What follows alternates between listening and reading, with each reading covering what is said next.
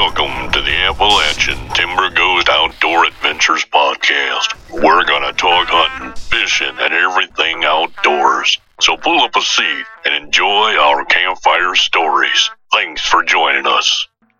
Hey guys, thanks for joining me. Much appreciated. Wanted to shout out to a couple of my newer listeners. Kogarah, Australia. Hope I pronounced that right. Southern part of Sydney, Australia. Also had Kennington, UK. We got Canton, North Carolina checking in. Minneapolis, Minnesota, appreciate it. You're always out there. Always seem to be catching up on my newer stuff. It's much appreciated. So, uh, going to be an interesting one here. We're going to talk a little political stuff. My opinion on things.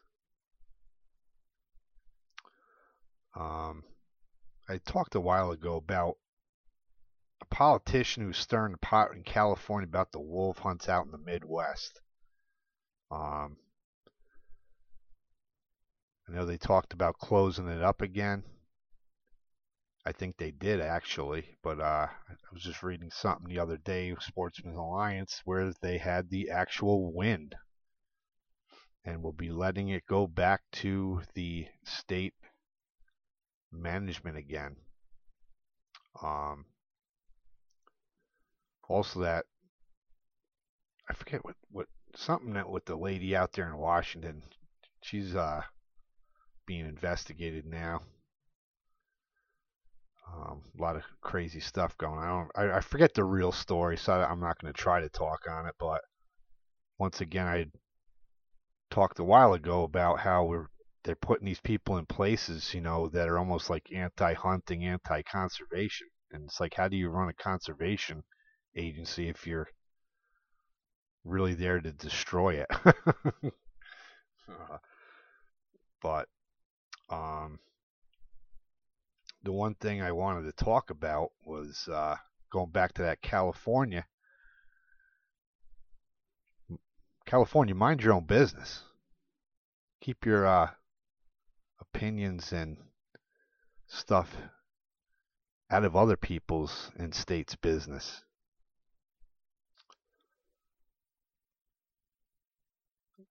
Just read an article. Uh, I stumbled. It's from actually September 9, 2022. It's called Shell Games Conservation Group wants an immediate boycott of lobster. Their impact has already been felt. It's by Tom Keer. Uh, Sports Fishing Magazine. I'm actually going to read this um,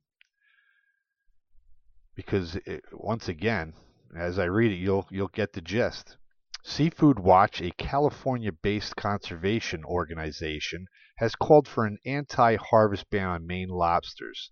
The group out of Monterey Bay Aquarium has both American and Canadian lobster fisheries in their sights, and their action is causing retailers to shy away from carrying lobsters. Seafood Watch rates over 2,000 seafood items on how sustainably they are managed their judgments of best choice, good alternative, or avoid carry weight with retailers and consumers. Seafood Watch red listed the Maine lobster by placing it on its avoid list, and the impact has already been felt. Blue Apron, a New York meal kit retailer, announced through a spokesman that the company would issue an immediate boycott of Maine lobster. HelloFresh, the largest meal kit company in the United States, quickly followed suit.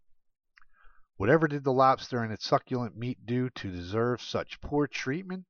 Allegedly, the fishery impacts North Atlantic right whales.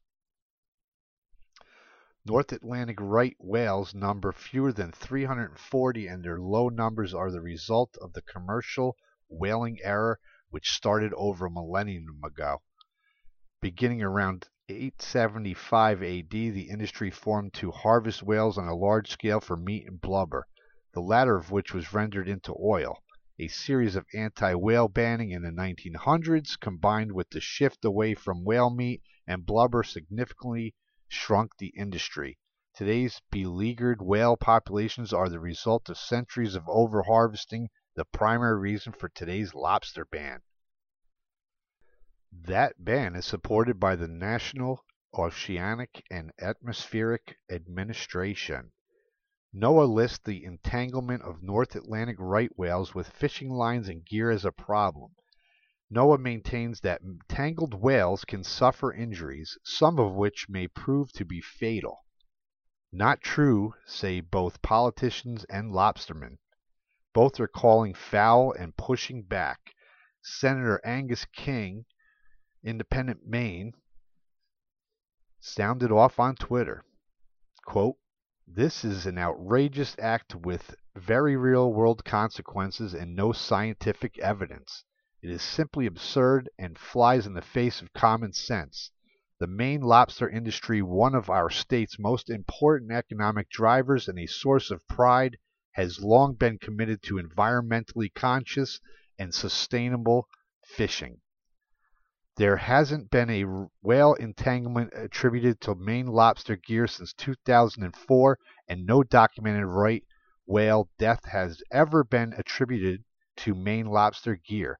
I hope the millions around the world who enjoy the delicious crustacean will see through this farce.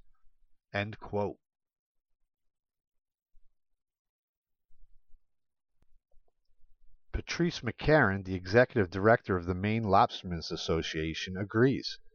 Quote, Lobstering is one of the most sustainable fisheries in the world due to the effective stewardship practices handed down through generations of lobstermen. End quote, she said. And their pushback has resulted in Seafood Watch's clarified position. Their report refers to the potential for entanglement and the vertical lines associated with lobster gear. This position begs another question. Will vertical jigging for striped bass or groundfish be targeted next? The majority of lobster supplied in America comes from Maine and Canada. In 2021, the U.S. lobster fishery was worth more than $900 million and supplied customers with over 130 million pounds. Perhaps there are other ways of protecting North Atlantic right whales so that their population rebounds than by shutting down lobstering, an industry which already has been proven sustainable. So that article is in Sport Fishing Magazine, and it was by Tom Keer. Um, yeah, so once again, we got California butting their noses in things. So um, that kind kind of is a problem. Excuse me about the noise. I'm rustling stuff around over here. Yeah, so uh, it was funny. We have Captain Bill. He actually had a comment to this, and I found it pretty intriguing. This effort is a misdirection from the real danger which comes from ship strikes. High speed ferries and tankers kill whales when they run over them. It's noteworthy that a NOAA ship struck a whale in its propeller in 2009 while Maine lobster gear has never killed a whale. By avoiding the real danger and misdirecting the blame, NOAA and the Monterey Seafood Watch are putting endangered whales at more risk of extinction. And this is another one I love that I can actually get a hold of. It's A737 Flyer.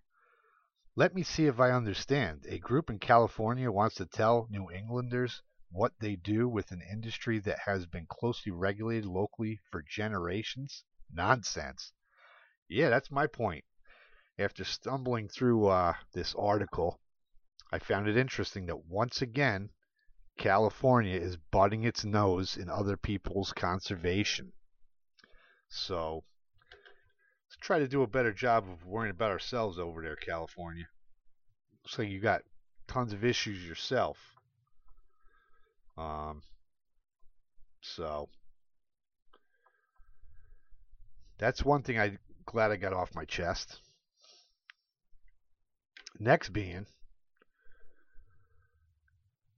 etiquette on the water.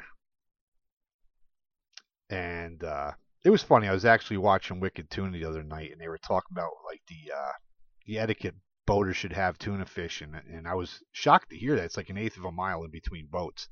Um, but it makes total sense considering how you know how how tough these fish are and how long they can fight them for, and probably how much reel they can actually spool off. um, yeah, the line that they're gonna take. So my thing comes from should non-anglers have a little bit of consideration and etiquette? Um, just recently, fly fishing down the Catskill Creek, working my way down to this deep hole. Now, lately we've had uh, not a lot of rain, so the creeks are really dried up from what they were in April, and uh, you're basically just trying to find pools of fish. Last year, actually, DEC said that if people could refrain on fishing because of the drought and get you know give uh, take a little pressure off the fish, it would be much appreciated. But uh, so here I am fly fishing. Lines out, going through the air. I hear something come from behind me. I look over and here's a guy with his big Akita. I don't know, just a big, big dog walking in behind me, probably about 15 yards away. Um, as I catch eye contact with him, he immediately looks down and away. No acknowledgement of me being there, and the fact that my fly is now going back and forth over this beautiful pool as I'm trying to get enough line out to get to a spot that I wanted to lay my fly in. Well, not a blink of an eye later, this guy has his dog still on the leash, wade right into the pool. I have video of it on my GoPro. Mind boggling. Um, I, you know, I look, all the fish scattered. I mean, it was, cra- and there was, you know, a lot of fish holding up in this pool. And I strip in my line, bring it in, like I said, the dog in the water and, and a hook in the water. Mind boggling. I wasn't even worrying about his own uh, dog safety. Impressive. It was more about the swim, I guess. But mind you, on this stretch of creek, you can see down probably a quarter mile and a ton of more like deep holes, to, you know, for the dog to have gone. But I guess he didn't want to walk down there. So instead, I'll just bring my dog right next to this dude who's fishing. Um, I looked at the guy, stared at him actually, stared him down, and to not one point, about two minutes of letting his dog wade around in the pool, did he look over at me. So I'm guessing he kind of knew what he was doing. It was a real dick move. Um, you know, it's to the point could it could be considered fisherman harassment. You know, did he have like a who knows? I mean, the funny thing is, the guy lives, I believe, right next to the creek on the other side, which would actually, if it's the house I'm thinking, um, he could have brought his dog in upstream off his own yard. So now I'm starting to wonder: is this an anti-fisherman, um, doing this? But even if he's not, you know, being that it's a public fishing access area, obviously we have to share it with other people. Um, but should people who don't fish have a little bit of couth and etiquette? The irony, I think I talked about it last year on my podcast, is uh, these DEC fishing access areas. I have one back at Sylvan Lake where I grew up. And last year passing through, now this place you very tight. Uh, if it's a hundred feet wide, I'd be shocked. It's enough just to park maybe five cars. I don't even know. I'm going to take that back. Probably four cars nosed in on the fence, and then still enough room if somebody wanted to like back in and like you know unload a kayak or a boat. But then where are you parking? you know that's the thing. Um, but last year I noticed uh, a family taking up the whole launch with lawn chairs. Um, yeah, and treating it as if it was their own public beach. Now, mind you, they took up so much of it, all of it for the most part. If you were to back in with your boat, that's an issue. Um, and then later on, I don't know if it was that night or during the week, other people were complaining about it at other areas. I don't know where this is coming from, man. I don't know if people want to pay admission to get into a you know a beach or a public beach area. I don't know, um, yeah, fishing access areas aren't your beach barbecue area, so to speak. Um, this could be becoming a problem. You know, I mean, I get it. It's public public land. Everybody's entitled to it, but you know, where's the etiquette, man? Especially if somebody's there before you. You know, if this particular spot, probably a week later, I drove by. Um, somebody had brought a chimney down, but I think it was off of public, uh, private property. So I'm sure this person probably owned down to the creek. Fair enough. You know, what are you going to do? You, it's unfortunate. That's a lot I see here in the Catskills is when we dry up, all these deeper holes, people are swimming in them.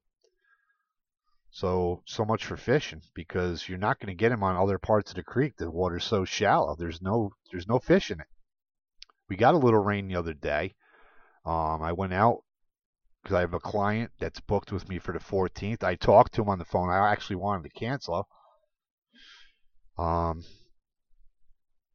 and it, you know, this goes back to something I'll talk about in a little bit, but there was no fish in the deeper spots of the river that actually came up that you would think would be good for fishing. So, you know, it kind of goes back to like, I don't know, we got to share it with these people, but is there amount is there a certain amount of etiquette that they should know with fishermen, especially being a fisherman being in the area first. But going back to this client, I'm wondering if I'm too honest to be a guide. Um, yeah. So I recently had a guy call me last minute about wanting to go smallmouth fishing, and he saw my my website, and he says, "I know this is last minute, but I'd like to take my son. We're in from Colorado. They were out going to Cooperstown for a, uh, I guess they have like little league tournaments out there, and a camp, from what my friend Joe told me. Um, and this big money. So I'd been watching the weather, and the next day we were getting some pretty nasty thunderstorms. And one thing I know about the Ashokan Reservoir is you don't want to play around on that. It could prove fatal. Um, between lightning strikes, and I've seen waves churn up from heavy high winds that they will definitely come into the boat. Had it happen. So I explained that to the guy, and he was like, "Oh, you know," he goes, "I didn't even think about checking the weather." He goes, "I appreciate it." He goes, "Because actually, my son's got a cast on, and we can't get that wet." So I lost business there. Um, then I had this guy call back in April. He wants to take his friend fishing, and the friend lives kind of locally. Uh, the other fellow, he's down down closer to the city. Um, but I told him, you know, I said the creeks are really low right now. Um, and you know, uh, if you're willing to put the work in, I guess it's you just go for it. But um, I just, in good conscience, don't feel right about taking them out on the creeks which has actually made me think. You know, I, I always I've said on my my website that I would do like a custom trip, kind of whatever you want, tailored to what you want. But I'm starting to second guess that because every year, as we all know, we see trends, you know, with different things. Um, for instance, you know, I, I, somebody talked to an old timer and he said this is the the driest he's seen it before July. And I can actually say that in my short time, that's probably pretty accurate. But I'm thinking about starting to tailor my schedule and what people want to fish for and how they want to fish on my terms. so, um, you know, I think after May, you know, um, hang up the fishing rod in some most of the creeks for people. You know, if somebody's really hardcore and willing to put the work in, I guess, you know, I could bend a little bit for it. But uh you know, I want to catch fish for people. I don't want to bring somebody out and not have a successful day on the creek. So, you know, it goes back to like fishing on my boat. I mean, last year we saw ridiculous low water at the Shell Ashokan where foundations were shown in the old towns. It was really, really bad. Even that, at some point, you got to call it quits, man. You know, a lot. I know a lot of guys are still out there fishing it, but I think I might be more selective on how I take people out during certain times of the year. Um, even I, you know, I, I want to do more things myself. My wife, my wife was busting my chops because uh, two weekends in a row, I had friends, a friend home from uh, Florida, and they had a 25th anniversary for their their band. I've always been somebody I listen to music every day, man. I love music. I was just talking to somebody at work how even my taste of music moves forward. Like I'm not caught in like where I only listen to what I listened to when I was a kid. I'm one of those dudes that probably show up at a concert and people be like, "What's this old dude doing here?" so, but uh, you know, you start, you got to do what you got to do, man. I'm watching a lot more friends pass away. It's almost depressing talking about it, but uh, it kind of goes back to what I've always preached on here. You know, just get out and do it, man. Um, even if it's once or twice during a summer. And maybe you don't consider a lot, but if you've done it, you know, more power to you. You know, I did a lot of turkey hunting this year. Um, I got out there, did some fishing. Wasn't the most successful at it this year. So I talked about my other podcast. You know, this is the worst full year of like, you know, the fishing and hunting that I've had in 30 years it's also made me think about my approach. I was talking about it to my friend yesterday. I love trolling on the Ashokan, but now I'm seeing so many pods of bait fish. Uh, I'm going to switch it up here soon. Get out there and fish with some live bait and use my tactics I used on my home lake uh, and see how I make out. So I know they were having a great season up there. I think it's dwindling down now in Cape Cod. Um, I'm going there at the end of August, so I'll be doing some fishing from shore. Really psyched about it. But here in the near future, I want to get out. I want to go down to uh, Long Island. Go out in a party boat, you know. It's not my ideal way to fish, but I don't know anybody with a boat, and I don't have 600 bucks to spend by myself to go out on the ocean. So what I was planning on doing, going down to see my mother-in-law, and uh, go out really early in the morning crabbing, and then get on the party boat and go out for a few hours. You know, my buddy we were talking about crabbing yesterday. So might start gearing up towards the blue crab here. I know there was areas down below where you had to watch it with the uh, I don't want to say it was red tide, but you know there was toxic algae stuff, and uh, you had to watch it with the shellfish. something I'd like to touch on again is with the uh, that kind of stuff, the algae blooms. Well, guys, I'm going to wrap it up. I think I've talked enough here. Get out there, fish, see what's in season, go get them. All right. Thanks a lot, guys. Appreciate it. Peace out. This episode of Appalachian Timber Ghost Outdoor Adventures podcast was brought to you by Wild Kingdom Soap. Check us out on Facebook and Instagram.